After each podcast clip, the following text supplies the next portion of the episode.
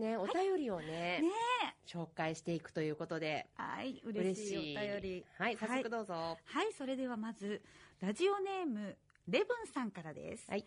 博物館好きの熱いトーク楽しく聞かせていただきました。私が行きたい博物館は、寄生虫の博物館です。はい。なぜか見てみたいと息子と盛り上がっていますが、妻が怪げな顔をしています。という。あのね、目黒のでしょ。知ってるよ、行った。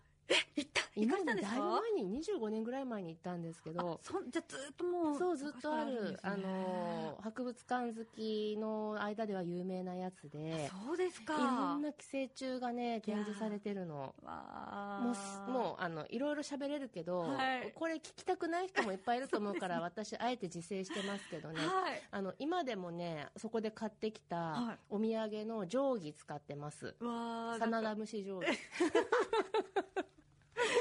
うわーそういうグッズもいろいろあるんでしょうね。まあお好きな方はね、ぜひぜひどうぞ。はい、はいそうですね。レブンさんも楽しみに、うん奥さんを置いて行かれた方がいいかもしれないです。さあ、次は帯広市の清美さんからいただいたお便りです。はい。毎週わかりやすい放送ありがとうございます。医療ソーシャルワーカー田村さんのお話、興味深く聞かせていただきました。何でも相談できるソーシャルワーカーさんの存在を知りました。できることなら、東子先生と田村さんがいらっしゃる病院にかかりたいと心から思いますが、現在、えー今ですね、闘病中の主人の病院にソーシャルワーカーさんがいらっしゃるのか調べることから始めてみます。日曜朝、心待ちにしている番組、ありがとうございますといただきました。こちらこそありがとうございます嬉しいですよね。はい。あのね、ソーシャルワーカーさん、本当にあの、いることから、いるかどうか調べるところから始める。すごくいいと思います。はい。えっと、総合病院にはいることが多いかななんて思いますしう、ん私自身もですね、あの、総合病院に家族がかかっている時に、はい。ソーシャルワーカーさんいますかって言って、あの、いろいろ区役所のどこに何をしたらいいですかっていうような、せあの、説明を受けるっていうような場面もありましたしね。あの、そう、働きかけてみる。こちら側からね患者側からっていうのも大事かなって思いました。はい、そうですね。ぜひ、あの、清美さんも、あの、病院に問い合わせて、はいで、その一歩が本当に大きなね、一歩になりますよね。はい。えそれでは、ドクタートークのラジオ診療室、今日のテーマは？運動について真面目に考えるというお話です。運動について真面目に考える。はい。はい運動は苦手です。また？本当です？あなた得意でしょうよ。私踊ることしかしてないです。まあね、センスはあるよね。いやいやとんでもない無理だけどね。まあ、健康にね、あの、関わるんだと、健康寿命を長くするために運動は大事なんだってことで注目集まってますけど、うんなかなかね、自分のものにする、運動を自分のものにするっていうのは難しいですよ。いや、そうですよね。あの、習慣づけるとなると、はいやっぱりなかなか難しいところかなと思います。うん、で、いろんな研究がね、運動習慣についてはあるんですけど、いろいろね、見てみても、運動が大事だよっていうのは明らかなんですよね。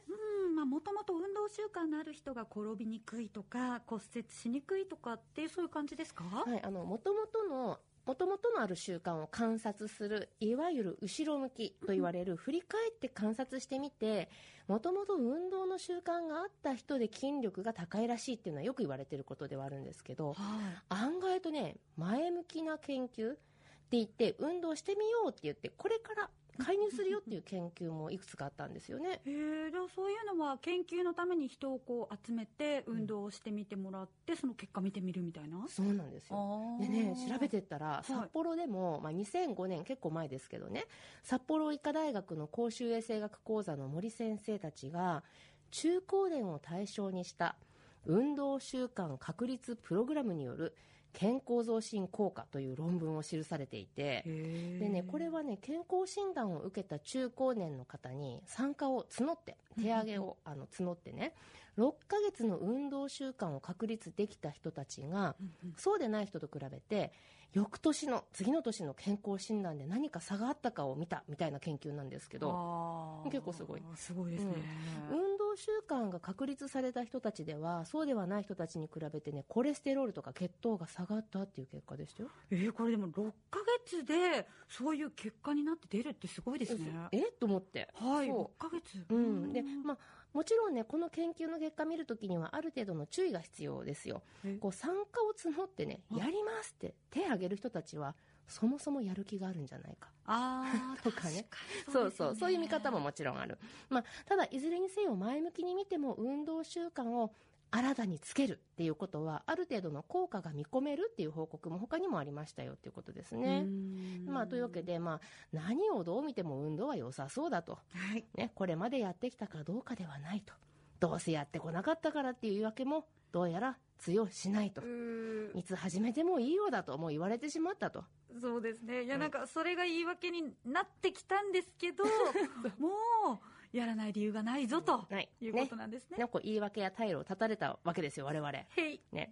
言って。それでね、私ね、あの、理学療法士さんに話聞いてみました。あ理学療法士さんというと先日東子先生にあのボディイメージの話を、ね、そうそうそう。された方ですよね。うん、あの HL メディックの医療技術部に在籍して主に札幌東でリハビリを行ってくださってます平野さんという方ですね。はい、理学療法士さんはリハビリのある整形外科の病院とかで、まあ、お会いすること、まあ、いらっしゃるんじゃないかなっていうことが多いと思うんですけれども、はいはい。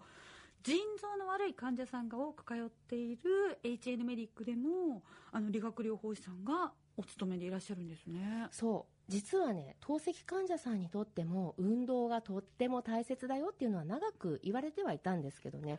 あの私にとっては待望のそのプロ理学療法士さんに入職いただけて今喜んでるところなのでいろいろ話してるんですけどね、まあ、できれば今後ね新札幌とか北広島でも入職してくださる方がいないかななんて思ってますけど、じゃあ今もあの募集をしていらっしゃるってことなんですね。そうホームページにね掲載はしてないのでええ。あの直接メールください。あそうですね。今ラジオを聞いてくださってる方が、ね、こんなの募集してるよっはてい。言ってくださるのも嬉しいですし、なんか我こそはという方はぜひね応募してみてください、ねお願いします。で、まあ、そのね透析患者さんのリハビリってどんなことをするかっていうとですね透析ってね1回4時間それを週3回、まあ、大体ねベッドで寝て治療を受けるわけですよ。うん。えもしかしてその時間を利用して運動ってことですか？その通りです。お単純にこうもったいないからねその時間がね。ええリハビリとか運動の時間にあってよっていうのがまあ一つのコンセプトですよね。へえ。いやその理学療法士さんがお仕事している姿って患者さんの手とか足を動かして、はいはい。まあ、掛け声をかけてこうですよああですよこうですよって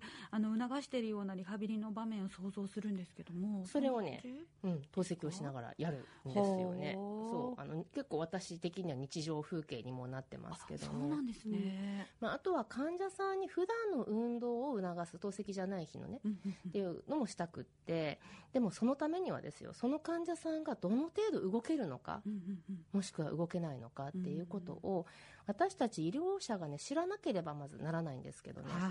それをね的確に聞き取るっていうこともまた平野さんが始めてくださってるんですよね。えー、あの東郷先生の病院では患者さんの気持ちとか状態汲み取って先生につないでくれる方たくさんねいらっしゃいますけれども、うん。体についてのまたエキスパートという分野で平野さんが発揮してくださってる力を、でもどうやって聞き取っていらっしゃるんですか？あのねどうやってって私も知りたくて平野さんに聞いてみたのそしたらねあのやっぱりリハビリでこう手で体を触りながら会話していくのが大事だって言っていて、例えばね家にいる時間のうちどれぐらい横になってますかとかそういうのも大事な情報なんですけれども、なかなかねこう聞いても出てこない。あ。そう。だから全然関係ない雑談からこうスッと入っていったら実はっていうあの大事な情報が出てくることもあるのでこうダイレクトにこうなんていうのこう魚をつかみに行くみたいな感じじゃなくって何気ないところから情報は引っ張り出すものですみたいな感じでねうわ。プロって思った。本当にそうですね、うん。こうパッと、ね、質問されて分からなくても日常こう、ね、